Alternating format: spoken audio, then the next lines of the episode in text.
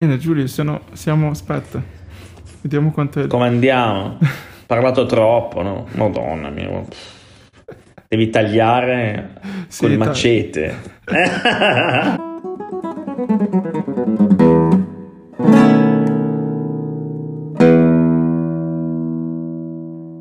Inizierei innanzitutto con ringraziarti perché comunque Grazie a te. per aver dato fiducia a questa mia iniziativa. Io mi autopresento. Esatto, autopresentati. Va bene, allora Giulio Zappa, data di nascita lo omettiamo.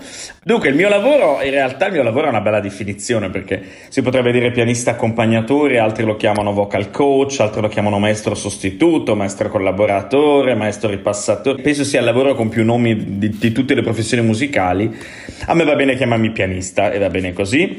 Però è vero che sì, lavoro solo con i cantanti e con ciò che questo comporta, cioè lavorare alla loro preparazione, eh, lavorare su una produzione d'opera e quindi essere responsabile insieme al direttore d'orchestra della parte musicale, diciamo così, della, della messa in scena. Eh, pianista anche in concerto, ovviamente sempre con i cantanti, quindi se ci sono recital di canto e piano. E concretamente ho anche da 7-8 anni questa responsabilità che è la direzione artistica dell'Opera Studio all'Opera di Tenerife e poi sono docente in tante accademie appunto di giovani cantanti, per esempio Maggio Musicale Fiorentina, l'Accademia Verdiana a Parma, il Bolshoi a... a Mosca e tanti altri, insomma sto qua a fare l'elenco che è noioso. È un po' diverso accompagnare un violino, accompagnare una voce, c'è una relazione diversa con lo strumento che accompagni, c'è una relazione diversa col fatto che eh, accompagni sempre un testo.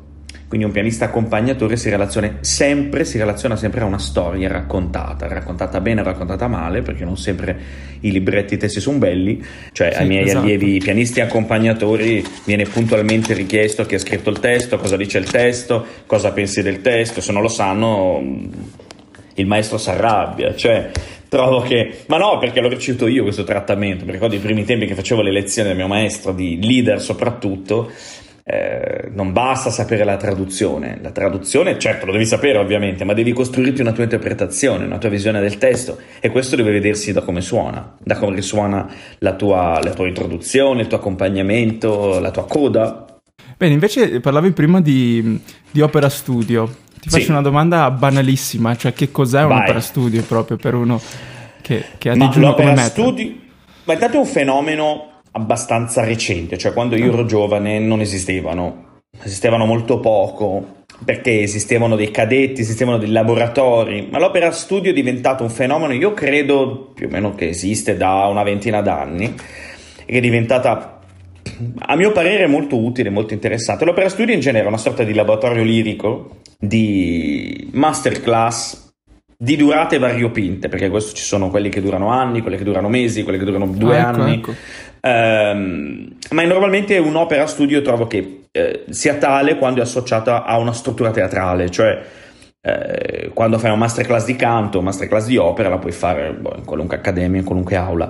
L'opera studio, secondo me, è quando in uno spazio architettonico vi è la possibilità per chi partecipa all'opera studio anche di usufruire gli spazi e gli luoghi deputati del teatro, quindi sono il palcoscenico, la sala prove, eh, l'orchestra, avere una buca, una relazione quindi con lo spazio fisico di dove si fa veramente l'opera. Perché diciamo non è semplicemente un corso. L'opera studio io credo che sia e abbia come scopo precipuo quello di colmare lo spazio eternamente, enigmaticamente, infinitamente misterioso che divide il conservatorio dal, dal- dal mercato, che esiste molto in tutti i settori e credo che nell'opera esistia- esista anche un po' di più, perché un po' per la natura stessa, cioè lo strumentista, tu sei strumentista e sono strumentista, quando noi finiamo il conservatorio abbiamo generalmente un repertorio, insomma, decine di anni di studio, eh, non dico che possiamo andare il giorno dopo a fare un concerto, questo forse è un po' esoso, però viceversa molto spesso nei conservatori in canto ci si può diplomare con un corpus di composizione molto più piccolo e con un aspetto tecnico che non è sempre detto ti possa preparare fisicamente alla tenuta per affrontare un ruolo in scena. Dal punto di vista del tempo vi sono vari tipi di opera studio, per esempio se prendiamo l'Accademia della Scala, non si chiama opera studio, si chiama Accademia, però insomma il concetto è quello, Mm, può essere annuale o biennale, a Valencia ce n'è un'altra molto da tanti anni, che anche quella mi sembra biennale o annuale, poi ci sono quelle come la nostra, noi a Tenerife non abbiamo mai voluto quando mi è stato richiesto appunto la, la direzione del progetto, io ho detto ok, non- per varie ragioni, anche diciamo così di, di tempo personale, anche di certo, gestione certo. di uno progetto, non c'erano né i presupposti né secondo me conviene a un giovane cantante del tutto fermarsi uno o due anni in un'opera studio, nel senso che eh, noi abbiamo un progetto di due mesi che è praticamente una messa in scena, cioè un mese di prove e un mese di, diciamo così, preparazione, di masters, per cui sono alla fine 7-8 settimane di lavoro. Uh, credo molto nella formula più breve perché molte delle formule lunghe, la, delle formule, scusami, a lunga distanza, cioè di uno o due anni, sono spesso diventate per alcuni, per alcuni, è una generalizzazione anche un po' stupida, per alcuni scomodi, perché se chi dirige il progetto non lascia poi il giovane cantante un po' libero, per esempio andare a fare un concorso, andare a fare un'audizione, di crearsi comunque il proprio giro lavorativo per, La sua per rete. cominciare se gli dici sempre no è il permesso e lo fai diventare una sorta di schiavitù o di convento di clausura, boh, io non, eh, non, lo, non, lo, so, lo vedo in contraddizione con lo scopo che è quello di creare giovani talenti. Il giovane talento deve avere anche la facoltà di accedere alle porte che gli possono aprire il mercato. Allora capisco anche che non si può lasciare libero un cantante di andare e venire come gli pare da, un, da, una struttura che oltretutto magari gli garantisce una borsa di studio, cioè bisognerà anche garantire delle presenze, però insomma un minimo di flessibilità credo che non, che non sia male, come un giovane studente di conservatorio che non gli permette di cominciare a fare le prime esperienze lavorative. Cioè su questo bisogna mettersi la mano sulla coscienza da parte di chi dirige, di chi insegna, di dire ok, lavoriamo nell'interesse del, del, del giovane artista, non nell'interesse della burocrazia, per dir così. Certo, per cui insomma, quello di breve termine, come quello di due mesi, tu capisci che se uno sa che in quei due mesi deve stare lì, a meno che tutto accada in quei due mesi, eh, è più facile gestirla che non avere due anni, dove caspita due anni, poi in quegli anni lì veramente le opportunità passano come dei treni di alta velocità in una stazione fondamentale della rete ferroviaria, cioè quindi è quasi sempre meglio che hai la valigia pronta per salire sul treno. Quando dici tu che è una cosa pratica che va esperita direttamente, beh, proprio così, perché andare in teatro tu non significa solo che continui a fare quello che fai, canti, suoni, fai lo scenografo, eccetera.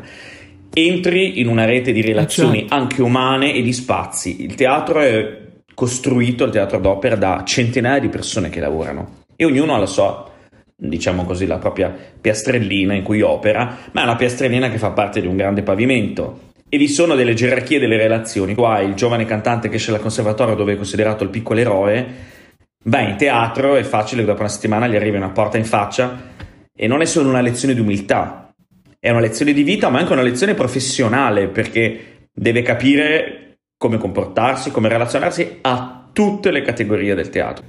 Bene, e invece i compiti proprio del direttore?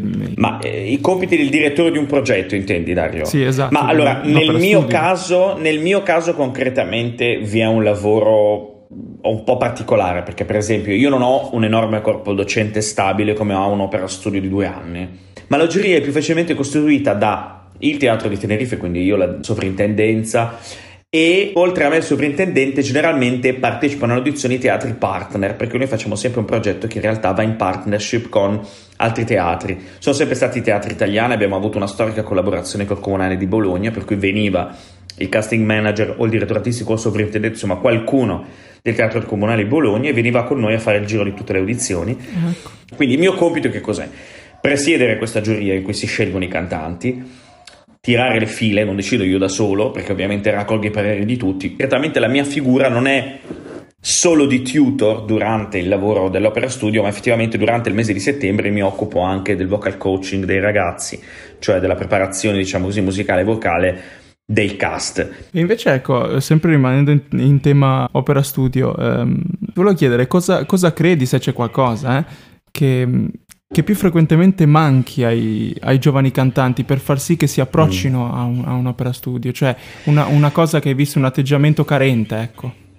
Ma più che un'opera studio direi alla professionalità, ti direi. Cioè, ti devo dire, Dario, questo dipende anche dalla nazionalità, non perché le nazionalità cambino, ma perché il sistema educativo non è uguale in tutti i paesi. Allora, la risposta che ti darei così distinto se parlo di paesi di ambito latino, tipo Italia e Spagna, visto che io sono italiano e l'opera studio che gestisco in Spagna, quindi vedo tanti italiani e spagnoli, sicuramente è l'elemento attorale. Cioè, trovo che i conservatori e le accademie, forse anche per ragioni di tempo, io non penso neanche sia per ragioni di capacità o incapacità dei docenti, perché sai, si fa sempre il processo dei docenti, ma poi A me certo. questo mi sembra anche un po' una stupidata, nel senso che i docenti, se sono lì, qualcosa ben sapranno e penso che sicuramente la maggior parte di essi agiscano e lavorino in totale perfetta buona volontà e coscienza. Però, chiaro che se hai eh, mezz'ora alla settimana per fare arte scenica, eh, cosa vuoi che diventi questo? Certo. certo non diventa Gasman e non diventa Mastroianni. Molti non hanno neanche l'ABC dei movimenti scenici. Questo genera due conseguenze. La prima è quella che ti ho detto pratica, la seconda è che quella anche un po' che non mi piace è la mentalità, cioè l'idea che il cantante lirico, eh, chi se ne frega come si muove in scena, mi interessa come canta. Oggi il mercato questa cosa non la tollera più. Eh, possiamo iniziare a dire se è giusto o sbagliato. Per me è giusto, però è anche inutile dire se è giusto o sbagliato perché se il mercato ha delle regole e se vuoi fare questo di lavoro, tu a queste devi, regole devi sottostare, dentro. a meno che tu voglia arrivare. Come forse era permesso un tempo. È giudica... cambiato il gusto? Del, del, pubblico o proprio... Un... È cambiata la presenza, secondo me, del regista e l'importanza dell'aspetto teatrale a livello proprio dell'opera. Sono dei registi straordinari che sono riusciti a trovare la meravigliosa... Eh, come dire, il meraviglioso punto di incontro fra le due arti. D'altronde l'opera lirica è questo, è teatro musicale, non è un concerto in costume, cioè perché sennò, mh, voglio dire, qualcosa si deve pur fare. Io non dico di fare i giullari, però un, un cantante deve saper stare in scena un altro elemento che manca, secondo me, che si dovrebbe cominciare a fare un po' di più è che il giovane cantante si sprovincializzi il prima possibile, perché oggi il mercato non ha confini, è diventato internazionale, non è Europa unita solamente dal punto di vista politico, ma anche dal punto di vista lavorativo. Per cui conoscere una lingua come minimo, per non dire due, e avere l'audacia di viaggiare, avere una mentalità aperta fin da giovani. Soprattutto oggi, voglio dire, io non sono vecchio, però insomma, quando io ero ventenne non si viaggiava con tanta. c'erano i Ryanair, gli EasyJet con cui certo. 10 euro attraversavi l'Europa, ti attaccavi.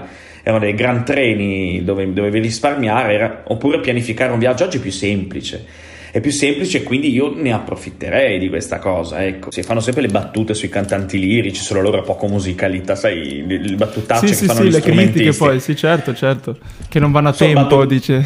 Ma sì, ma a parte che sono cose vecchie, perché io conosco cantanti oggi che musicalmente sono molto meglio di tantissimi strumentisti. La peculiarità è proprio quella che noi strumentisti ci, re- ci relazioniamo sempre a un oggetto.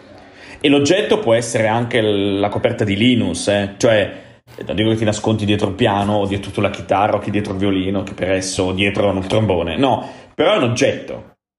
E il cantante l'oggetto ce l'ha dentro, perché lo strumento ce l'ha nel corpo, certo. e in più deve recitare anche, cioè deve muoversi come attore. Per cui insomma non è così facile fare il cantante, eh, per cui io lo direi sempre agli strumentisti quando fanno gli arrogantelli come se fossero i depositari del solfeggio. Certo.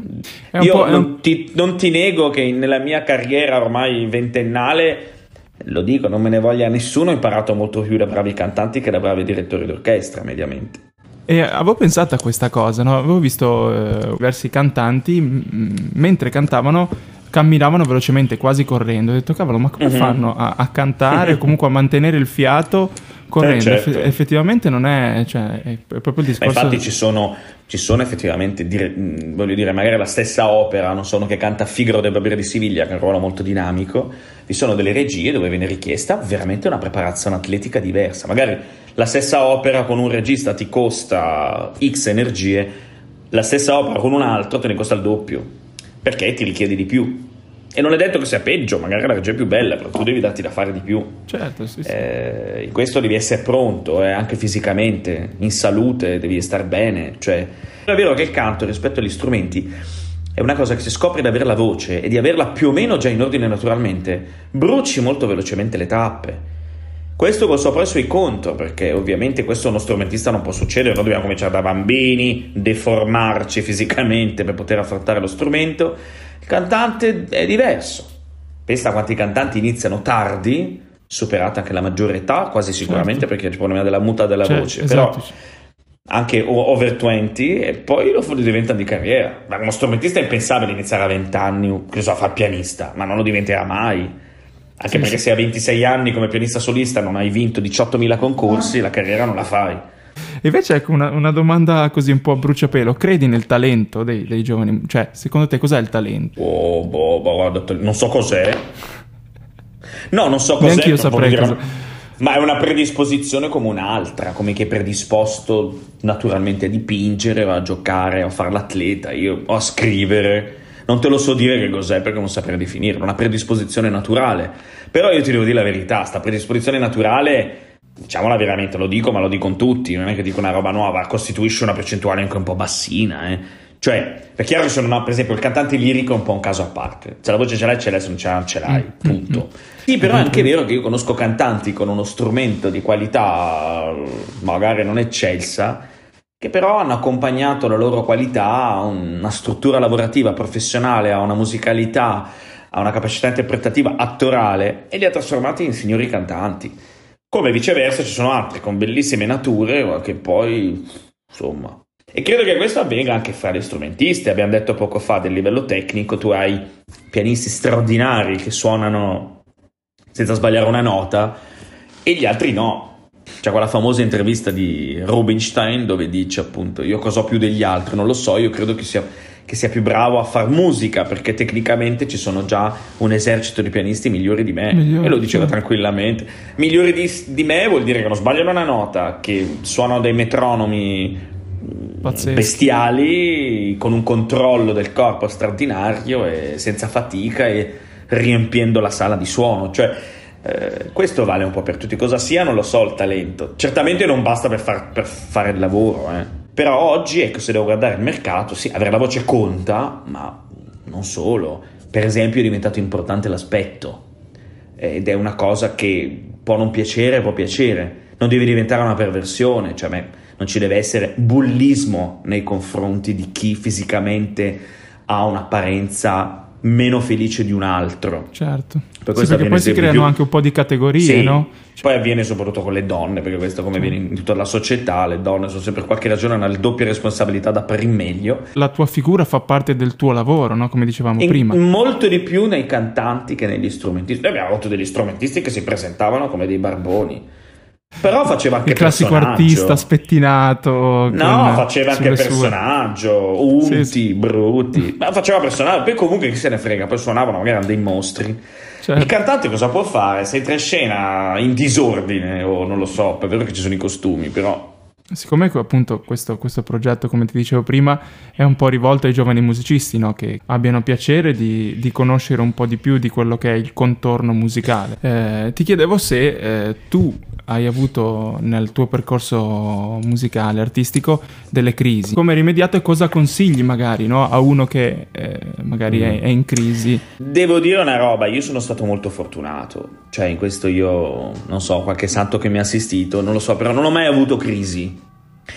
Sì, qualche piccola crisi quando mi stavo formando come pianista, dal punto di vista tecnico, anche io ho cambiato degli insegnanti, ho capito che avevo avuto degli insegnanti che tecnicamente mi avevano dato non elementi sbagliati, ma che non bastavano, perché poi io non sono neanche di quelli che dice che ha ah, cambiato insegnante quello, e lo rinnego, io queste cose qua non certo. le capisco più di tanto. Ho iniziato molto presto a entrare nel mondo dell'accompagnamento lirico e facendomi un gran mazzo, questo lo premetto, ho poi avuto moltissime opportunità presto, però ripeto, facendomi un grammazzo, cioè non, è, non mai avuto ricevuto regali, ecco. Ho avuto delle opportunità come altri, ma credo di aver avuto la fortuna e la prontezza di arrivare a queste opportunità pronto. Credo che si arrivi solo se tu continui la tua costante ricerca di sacrificio, di studio di sudore per far meglio, non è per far soldi né per avere notorietà. Se fai questo, secondo me la carriera la fai. Oggi ci sono dei modelli di carrierismo, di denaro e di eh, notorietà che generano scompensi psichiatrici. Sì, quando dico questo, un po' figli della televisione, un po' figli di una società che viaggia a velocità folli, molti giovani artisti, cantanti ancora di più per quel discorso che ti dicevo che il cantante può bruciare le tappe. Io conosco giovani cantanti che fanno tre note in croce, mezzo acuto e parlano già di agenti di cachet. So, io, io, sono andato a fare gran concerti gratis per un bel po' di anni eh, e li rifarei perché ho imparato un sacco di robe con i concerti gratis, le cosiddette marchette. Certo, certo. Non erano magari marchette dal punto di vista artistico perché erano cose difficili, fatte bene, ma non c'erano soldi. E, ed era per me già un onore avere la possibilità di esibirmi. Quindi oggi il concetto di crisi è un concetto che un po' cambiato. Io conosco gente che va in crisi, boh, va a un concorso, viene mandato a casa, oh, adesso mi do un anno, se entro i 23 non ho fatto questo, ma io sono stato mandato a casa calci nel sedere da concorsi non sono stato ammesso al Teatro alla Scala, all'Accademia del Teatro alla Scala e pianisti accompagnatori, alla Scala sono tornato a fare un concerto. Non lo dico con senso né di rivendicazione certo, né di certo, vendetta. Certo. Non ero pronto, se non ero pronto non mi ha preso pace. Quindi non so se la crisi tante volte nasce anche da un genere di aspettativa non giustissima. Poi Voglio dire, questo è un discorso estremamente generalizzante, Dario. Però ci sono molte persone che hanno trasformato la frustrazione in ingiustizia. Non è che tutti quelli che ci sono riusciti a fare qualcosa sono lì perché hanno avuto fortuna, collusioni con la mafia, eh, salti del giaguaro a letto con i pezzi che contano. Certo. Non è neanche giusto dire questo, eh, perché altrimenti veramente non c'è più né il bene né il male. Oh, per cui, boh, io in questa roba qua, io non sono mai stato nel letto di nessuno, se non per piacere, non, non ho mai avuto collusioni con la mafia e il lavoro sono riuscito a farlo lo stesso. Mi dispiace vedere che vi sono persone che magari hanno sbagliato qualcosa e oggi hanno una frustrazione e si incacchiano perché non... Eh, è quel discorso che facevi tu della crisi.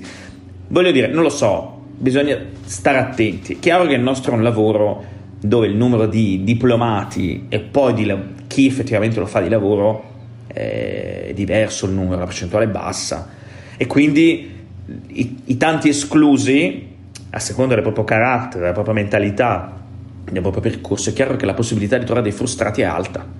Se vedevo questa mentalità che eh, si perdeva molto tempo a parlare male degli altri, io me ne andavo uno non mi interessava parlare male degli altri, noi facciamo una professione molto nobile, condividiamo una cosa bellissima che è un'arte, una passione.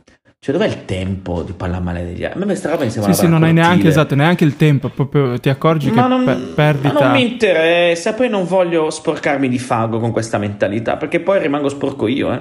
Sì, poi tra l'altro è anche il modo con cui uno vive la musica, no? Cioè, anche solo un concerto, se pensi, al concerto come fine a se stesso, allora magari eh, eh, ti porta a parlare male perché dici sì, quello ha sbagliato sei note, quello non... E invece se tu lo fai come condivisione, come dicevi prima, uh-huh. funziona tutto, cioè è, è, è, bellissimo un po' lo scopo perché esatto. a parte che ti leva t- tante paure, no? Come diceva qualcuno, Beh, non sì. sei solo preoccupato ma sei occupato a fare qualcosa, no? mm. E yeah. poi eh, è proprio un discorso, di, di, un discorso, bello che ti libera, non che ti, che ti sì. no? Come hai detto sei anche pianista, ma tu hai fatto anche dei concerti da solista? Beh, all'inizio sì, all'inizio... certo, io ho anche iniziato il solito percorso di concorsi, alcuni bene, alcuni male, non ho fatto quelli grandi grandi, diciamo così, perché io già più o meno all'età di 21 ho iniziato a accompagnare i cantanti. E attenzione, Ma come è stata? È stata una cosa, scusami, è stata una ah, cosa voluta? Casuale e non casuale, okay. volutissima. Perché questo è importante da dire, perché diciamo la verità, la mia è una categoria di quelle in cui confluiscono moltissimi solisti che non hanno fatto i solisti, siccome però vogliono comunque muovere le dita e guadagnare, fanno gli accompagnatori. Però, cioè, diciamo la verità, non è che si diventa accompagnatori in questo modo, certo, si certo. dovrebbe diventare qualcosa perché l'hai voluto. Allora, la storia è molto antica, i miei genitori avevano un ristorante e avevano un bar anche. Questo bar veniva frequentato da giovani ragazzi che venivano a bere caffè, drinks, qualunque altra cosa. Certo. Io ero già studente di pianoforte, avevo tipo 15-16 anni e siccome sapevano che suonavo il pianoforte, questi come da buoni italiani amavano cantare si andava appunto nella sala dove avevo il pianoforte, si passavano delle grandi serate con questi che cantavano e io accompagnavo leggendo a prima vista da Whitney Houston a Michael Jackson, quindi non esattamente leader Abend, che io fin da allora avevo un magnetismo nei confronti della voce. La voce ha sempre in qualche modo rappresentato un fascino incredibile. Io quando ho avuto 20 anni, fresco di diploma, chiesi al mio maestro di pianoforte da allora, che è quello che mi ha diplomato, eh, e perfezionato, chiesi appunto se nella scuola dove lui lavorava, scuola privata, ci fosse un insegnante di canto. Io volevo andare a fare esperienza, gratis, eh, vedi anche lì. Sì, sì, sì. Oggi, era, ho, io eh, oggi ho i miei giovani colleghi che parlano di soldi perché non credo essere capaci di leggere a prima vista. E ho cominciato ad andare ad accompagnare lezioni di canto di quella che era poi la maestra di canto cui son, cui, nella cui classe sono cresciuto fino ai 30 anni. Sono stato fortunato in questo perché ho trovato da subito una, una persona meravigliosa, una, direi la mia madre artistica, quella che mi ha proprio detto di fare questo di lavoro però anche una grande insegnante che è appunto la Bianca Maria Casoni, che è un mezzo soprano di Milano. E lì è nato tutto, per cui io sono andato lì, avevo 21 anni, stavo facendo anche concorsi pianistici da solista, però io, io in brevissimo tempo mi sono costruito un repertorio perché mi appassionava l'opera, la musica da camera con la voce. E quindi sono arrivate molto presto occasioni, cioè io a 25-26 anni ero in accademia dalla Ricciarelli. Cioè è, è indubbio che chi io dei grandissimi colleghi, e mi includo, eh, che non potrebbero domani andare in concerto a suonare Islamei. benissimo. Mentre ci sono un esercito di pianisti che potrebbero fare slam meravigliosamente, o Scarbo, Gaspard de la Nuit e tutte queste cose, i mostri per il pianoforte solo. Però eh, questo non significa cioè, che la quantità delle note sia automaticamente maggiore o minore capacità, perché accompagnare una voce ha altri tipi di priorità, non stiamo qua a dire quali sono. Se dovessimo giudicare tutto dal numero delle note, senza andare alla distinzione accompagnatore solista, dovremmo dire che l'unico repertorio difficile da suonare del, del pianoforte è dall'Ottocento in poi, perché allora le suonate di Beethoven, soprattutto le prime, quelle di Mozart, di Haydn o un certo tipo di Bach, allora è facile, semplicemente certo. perché non ha quel delirio di note che ti trovi magari di fronte ai brani di Ravel o ai brani di Liszt. Capisci che è un'affermazione così idiota che non vale sì, neanche sì. la pena commentarla. Una domanda scherzosa, ti è mai capitato, una, non so se ci hai pensato, una cosa, un, un, il, un concerto che consideri brutto da dimenticare? Sì, ecco. Brutto. Allora, io proprio da solista, perché parlando da solista mi è venuto in mente, si facevano i concorsi, no? E quando si vinceva un concorso si avevano concerti premio. A uno di questi concorsi, non ricordo quale, vinsi un concerto solista a Torino. Mi ricordo una bellissima chiesa del centro, non mi ricordo assolutamente dove, ma io avevo 22 anni, 21, ero proprio piccolo. E con una puntualità d'orologio svizzero, quella sera giocava la Juventus, non so se una delle ultime giornate del campionato. Sta di fatto che vincendo quella partita la Juventus si era assicurata lo scudetto in modo matematico. Per cui io ho fatto questo concerto che iniziava tipo alle 9 la partita sarà iniziata alle 8, non lo so. Sta di fatto che alle 10, 10 un quarto io suonavo la seconda parte. Mi ricordo che suonavo la seconda sonata di Scriabin, che non è proprio un pezzo, è un pezzo delicato, tutto fatto di atmosfera, sai, Scriabin. E naturalmente, siccome la chiesa si trovava in mezzo al centro di Torino, iniziarono i festeggiamenti dello scudetto. Io non ti dico i clacson. Io ho suonato, mi ricordo, il secondo movimento della sonata, che tra l'altro è un casino io penso di non aver sentito una nota di quello che suonavo, nonostante stessi pestando, pedalizzando, cioè, ma si sentirà di tutto. un casino, clacson, grida, forza Juve, eh, scudetto, ti dico, le urla. Quelle e penso sia il ricordo più traumatico. Tra l'altro io, imperterrito, finito, la gente mi applaudì, non so perché, perché aveva sentito il clacson, e ho fatto anche il bis, un demente. Nel casino. Sono anche il sì, sì, sì, ma chiaro che così andata, sarà andato avanti fino a luna di notte. Io continuavo a fare il mio concerto da solo per clacson e piano e devo Bellissimo. dire, alla fine sì, è un'esperienza tragica, ma se ci pensi è anche una metafora dell'Italia. Cioè, il calcio e la musica, e con prepotenza inaudita e spalleggiata anche dalle autorità, vince sempre il calcio, per cui poi abbiamo l'Italia che abbiamo. Però, insomma, è così. Poi in Italia soprattutto, perché non è che è così ovunque, eh all'estero il pubblico è molto più, come dire, non dico acritico, però non prende posizione in maniera sonora come il nostro. Il nostro pubblico è che così come può contestarti, però devo dirti ti sa anche amare moltissimo. Eh. Non so, Dario, non è questione di dover accettare le critiche, è questione che devi accettare che esistano. È diverso. Sì, sì. Hai citato i social, i social nascondono, voglio dire, c'è una grande democrazia di espressione che è una cosa meravigliosa, però allo stesso tempo eh, mi sempre... dà la certezza che chi sta parlando sa di cosa sta parlando. Perché sai, noi facciamo un lavoro pubblico, chiunque, come il calcio, no? Tutti sono, si dice che in Italia sono tutti allenatori di calcio, ti posso assicurare che sono anche tutti direttori d'orchestra e di teatro, sì, per non dire insegnanti di canto. Calcio e lirica in Italia sono un po' un caso a parte. Io non ho mai letto una critica, né buona né cattiva. E rispetto molto chi, chi, chi scrive, rispetto di più chi scrive conferma il nome e cognome, perché chi usa pseudonimi francamente mi fa un po', boh, mi fa un po' ridere tutto lì. Cioè, io c'è scritto Giulio Zappa quando suono, non c'è scritto sì, Dionysus eh, 71. Io mi ricordo di aver suonato anni fa una Petit Messe Solennelle di, di Rossini, ah, non mi ricordo dove, tanti anni fa. E Rossini scrive ovunque in quella partitura alla militare. Eh, chiede delle sonorità proprio di carattere militaresco nei brani come Il Credo del Resurrexit, dove il pianoforte viene scritto proprio in maniera piuttosto martellante, oserei dire, no? eh, militaresca, quasi a strumento a percussione. Mm. Cioè, lo è il pianoforte, mi intendo dire percussivo come i timpani piuttosto che un tamburo militare. E io studiai come un matto per dire, vabbè, il suono non deve essere brutto, ma deve avere un taglio estremamente militare, quindi secco in qualche modo, non certamente pedalizzatissimo o fece tutto un lavoro personale su questo. E uscì la critica, non ricordo come fosse ieri. Da lì ho detto che devo cominciare a smetterla, questo ero giovane. Eh. Che scrisse: Molto bene, Giulio Zappa, parte una sonorità troppo militare nei brani XYZ. Che io volevo dire, ma cacchio, è scritto in partitura, mi sono fatto un mazzo così per farlo, adesso per mi dicono che è una cosa brutta. Questo è un esempio di come probabilmente che il suono o fosse troppo brutto, non magari avevo pestato, Però era curioso che sembrava che la critica in realtà ti stesse dicendo che hai fatto quello che è giusto, perché sei scritto che è militare, se mi cioè. dà del militare vuol dire che lo so fa bene. Esatto. Questo per dirti che poi c'è una tale soggettività che è giusto che si scriva, ma uno non deve impazzire su sti testi, non... deve, aver, deve dedicarsi ad altro.